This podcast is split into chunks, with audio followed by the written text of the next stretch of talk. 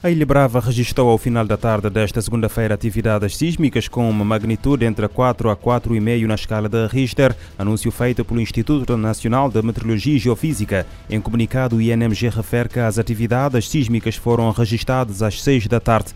Os epicentros eh, localizaram-se entre 2 a 3 quilómetros da costa da ilha, entre as zonas de Vinagre e Aguada. O INMG diz que está a seguir a situação. O Instituto afirma que não há motivos para para alarme, mas que as autoridades devem se manter alertas. Nos Estados Unidos, um adolescente de 13 anos foi acusado de ter matado a mãe a facada enquanto dormia no estado norte-americano da Flórida. O jovem que cometeu o crime no dia 12 de outubro vai ser julgado como adulto por homicídio. Segundo as autoridades, Derek Rosa eh, terá matado a mãe em frente à sua irmã recém-nascida com apenas 14 dias. De acordo com a NBC News, eh, presente ao tribunal na sexta-feira, foi decretado que o jovem ficará detido sem fiança no centro de detenção juvenil de Miami-Dade.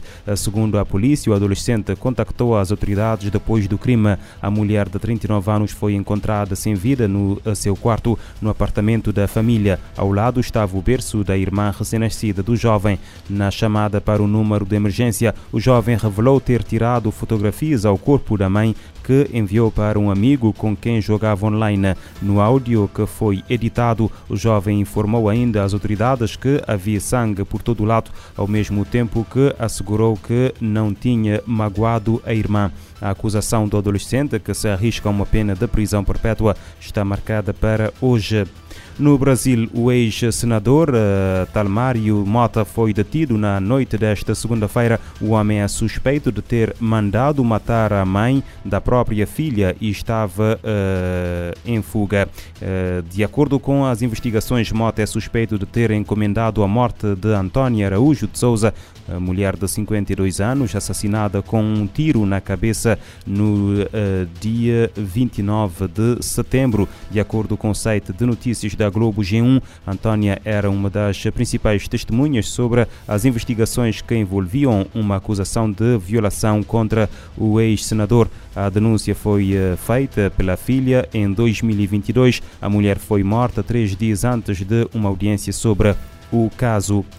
A violência é o principal motor da fome no Haiti, onde quase metade da população enfrenta insegurança alimentar grave. O alerta é do Programa Alimentar Mundial o aumento da violência em Porto Príncipe, capital do Haiti, desde agosto de 2023, expulsou cerca de 40 mil pessoas de suas casas em vários bairros da cidade, agravando uma crise humanitária onde quase metade do país enfrenta níveis agudos de insegurança alimentar. Mulheres, crianças, idosos e outros grupos vulneráveis estão sofrendo o impacto de um conflito brutal no qual dezenas de grupos armados lutam por território só nos últimos dois meses e meio, centenas de civis foram mortos no fogo cruzado e milhares foram expulsos nos bairros de Carrefour Feuille, Savane Pistache, Mirebalé, Soto e Tabar, muitas vezes fugindo apenas com as roupas que estão usando. De acordo com o Programa Mundial de Alimentos, PMA, esses movimentos recentes elevam o número total de deslocados em todo o país para mais de 200 mil. Muitas das pessoas afetadas relatam que suas casas foram queimadas e empresas destruídas, deixando-as com poucos bens e sem fonte de renda. Os deslocados se abrigam em mais de 90 locais diferentes ao redor de Porto Príncipe, incluindo escolas, igrejas e edifícios abandonados. O PMA e seus parceiros apoiaram o governo na distribuição de 550 mil refeições às últimas vítimas da crise no Haiti desde meados de agosto, mas os cortes de financiamento significam que a agência da ONU não tem sido capaz de fornecer assistência contínua a todos os necessitados. Em muitos casos, só é possível fornecer uma refeição por dia, em vez das duas refeições habituais. Da ONU News em Nova York, Felipe de Carvalho. O diretor nacional do eh, PMA no Haiti diz que, eh, mesmo antes da onda mais recente de eh, deslocamentos, o país já estava no meio da sua pior crise humanitária desde o terremoto de 2010.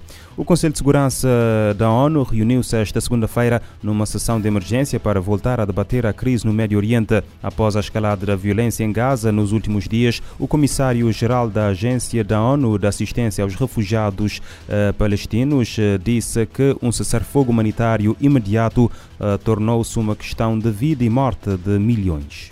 Ele adicionou que o presente e o futuro dos palestinos e israelenses depende disso. Destacou que um milhão de pessoas, metade da população de Gaza, foram expulsas do norte e tiveram que se dirigir ao sul nas últimas três semanas. No entanto, mulheres grávidas, pessoas com deficiência, doentes e feridos são incapazes de fugir. Além disso, o sul não foi poupado do bombardeio, com números significativos de mortos, disse Lazzarini. O diretor da UNRWA afirmou que igrejas, mesquitas, hospitais e instalações da agência, incluindo aquelas que abrigam pessoas deslocadas, não foram poupadas. Ele disse que muitas pessoas foram mortas e feridas enquanto procuravam segurança em lugares protegidos pelo direito humanitário internacional. Segundo Lazzarini, mais de 670 mil pessoas deslocadas estão em escolas e edifícios superlotados da agência, vivendo em condições terríveis e insalubres, com alimentação e recursos limitados, falta de água e dormindo no chão sem colchões ou ao ar livre. O esgoto está transbordando nas ruas, trazendo enormes riscos para a saúde.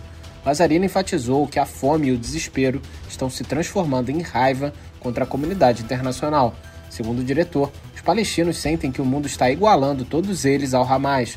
Como resultado, uma população inteira está sendo desumanizada.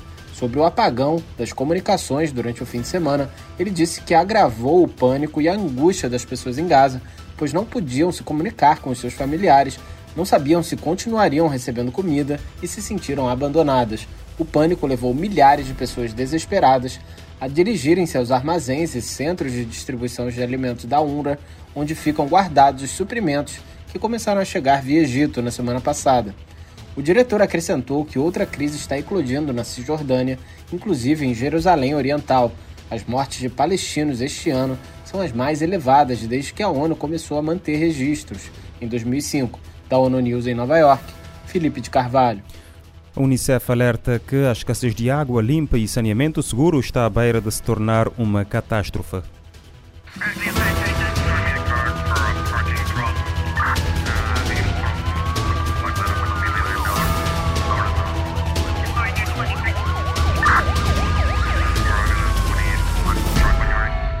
Este programa está disponível em formato podcast no Spotify e em radiomorabeza.cv.